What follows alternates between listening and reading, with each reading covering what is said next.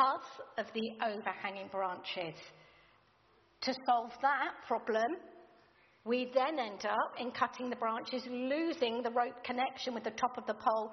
And it was very clear, not just because I'm height limited, but that nobody was going to reach the top of that pole to get the flagpole connected. So then suddenly we've got another problem that needs solving. The cherry picker comes along, reattaches it. Gillian finds a new flag, and the situation is resolved. All at one of the most significant times in our country's history.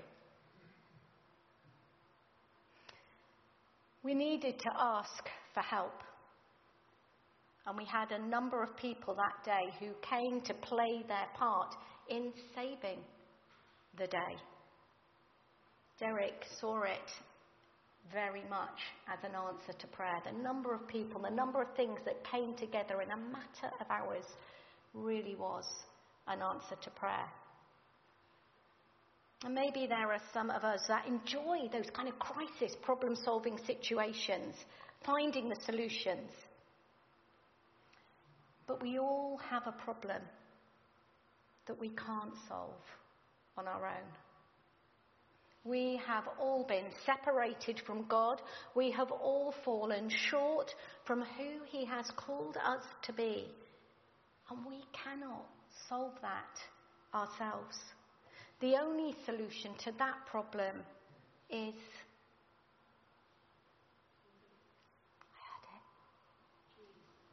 Jesus. The only solution to that problem is Jesus. Jesus is our Saviour. As we continue journeying through the Creed, the statements of what we believe as Christians, what does it mean for us to believe in Jesus as our Saviour. To believe He is the perfect solution to our every situation, every relationship struggle, every personal struggle and problem. Sin crept into our world. And I love that simple definition of sin as its middle letter I. We take our eyes off God and we place them onto ourselves. I want, I will, I can. And the more we've done that, the messier things have become. Because we were never created to live like that, to do life on our own. At its core, sin is a violation of a relationship a violation of our relationship with God. I spoke the other week on God's longing to be with us, His longing to be in relationship with us.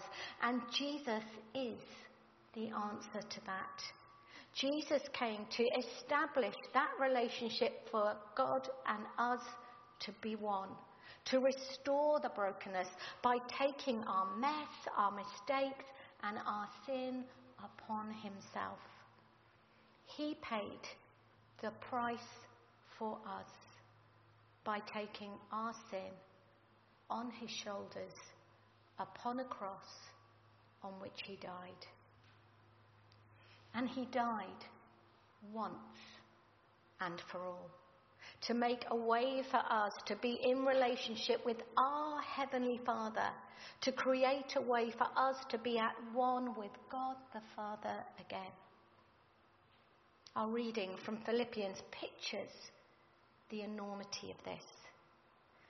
Jesus, who though he was in the form of God, did not count equality with God something to be grasped but emptied himself by taking the form of a servant, humbling himself, and being obedient to death, even death on a cross. You might be sat there this morning saying, But what does that death have to do with us today? It happened 2,000 years ago. Why should that impact me now? You see, we continue to sin. We continue to separate ourselves from God. We continue to choose to ignore our Creator and create our own lives our own way. We continue to live lives that go against the will and the way of God. A little lie here and there, a breaking or bending of the rules because they don't really count to me. Bad mouthing of those that God has placed above us. Tweaking a tax form breaking others down instead of building them up, loving ourselves before loving others. Big things, little things, but each one falls short of the relationship with God that He created us for.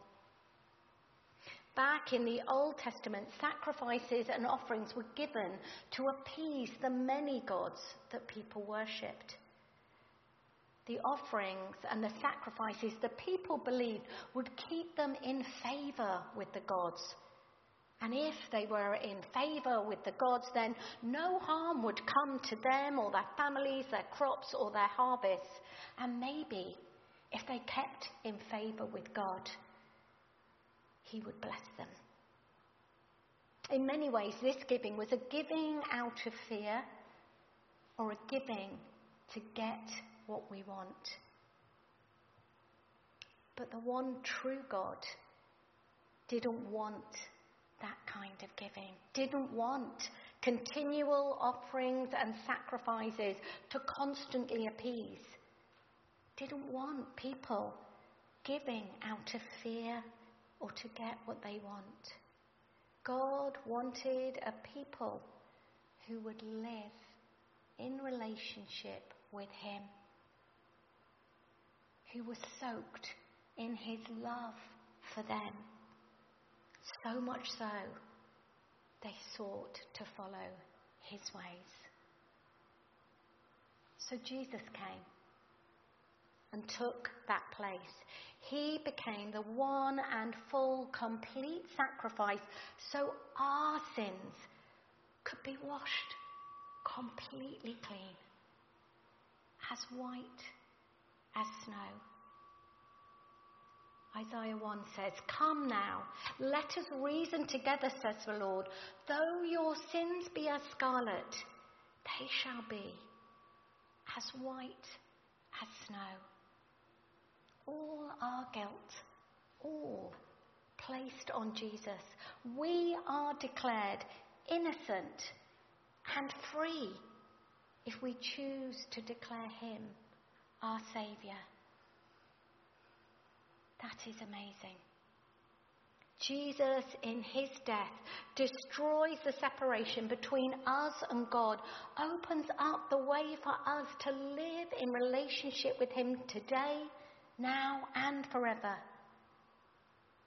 Do we declare Jesus as our Saviour? The truth is, maybe for many of us, we still battle and struggle with sin. And maybe that's because we haven't fully accepted Jesus as the full answer, the complete solution to our problems. We haven't fully accepted him as our Saviour now and today. Our trust isn't in Jesus to save us, but maybe in ourselves. We try to be the answer to our problem, to be the security to our lives, to trust in our strength and ability. We may even fool ourselves. We don't need a saviour because we prefer to rely on our own strength than to trust in a creator God that meets our every need. Philippians 4:19 My God shall supply all your needs. We may be able to say, I believe in Jesus. We may accept Jesus as God's Son. And we may be able to say, I believed he died upon a cross.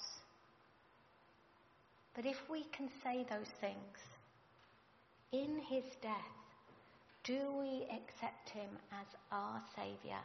Because if we declare Jesus as our Saviour, we declare He has set us free. Free from sin, free from guilt, free from fear.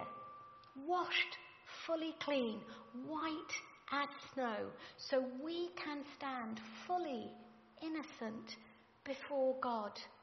That is the power of the cross. That is the reason Jesus came to be with us, the beginning of us being invited into an eternal relationship with God Almighty.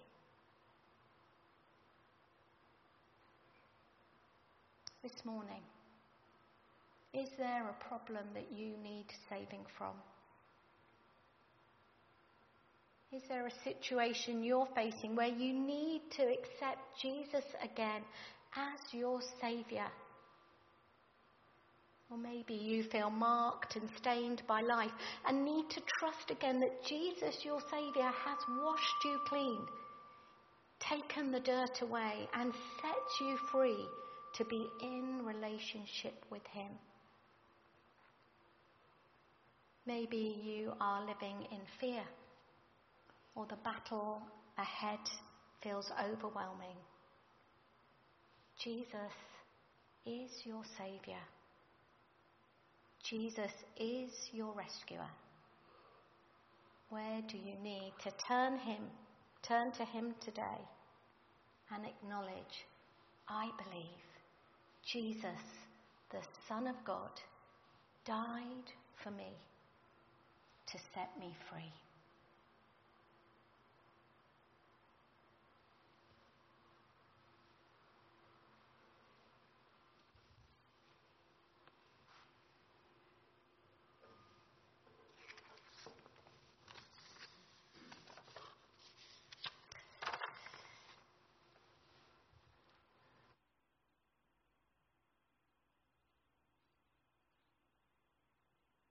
We're going to take some time now just to think personally of what Jesus' death means for each one of us. We're going to sing that wonderful hymn, When I Survey the Wondrous Cross on which the Prince of Glory died. And if there is a situation a circumstance you are facing where you need to again acknowledge Jesus as your Saviour, as your rescuer. If life's messed you up, situations have tainted you, and you want to acknowledge again, I am clean, I am free, I am innocent before God. As we sing this song, just stand as a sign between you and God that you are acknowledging Him this morning as your Saviour in your life and whatever you face. So we'll just sit and worship, but if you want to make an act within our worship of acknowledging Jesus as your Saviour, then just stand as we sing. So, when I survey the wondrous cross.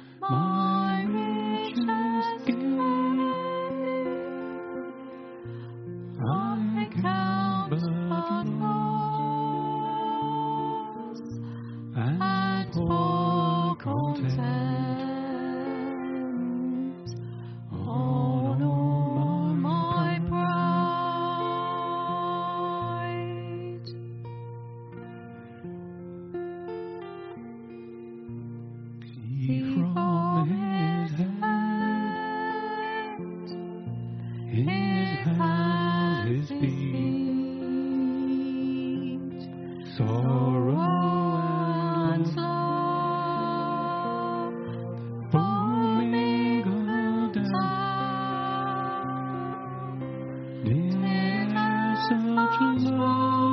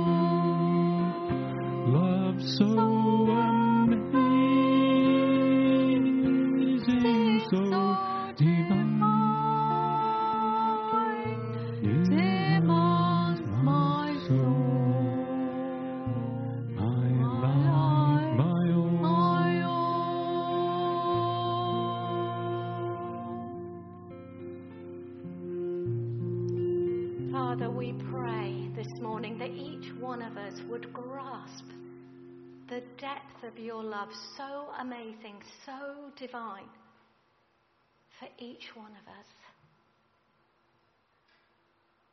Father, would your Spirit come and speak to us of the depth of your love, the cost of your sacrifice to be in relationship with us.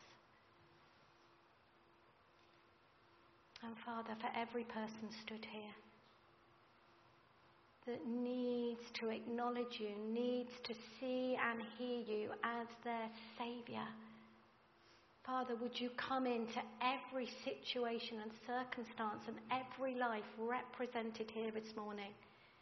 Come in anew and afresh as Jesus, our Saviour, in every circumstance we pray. In your name. Amen. Let's take our seats as we remain in a time of prayer as Kate now leads us in our prayers. Thank you, Kate.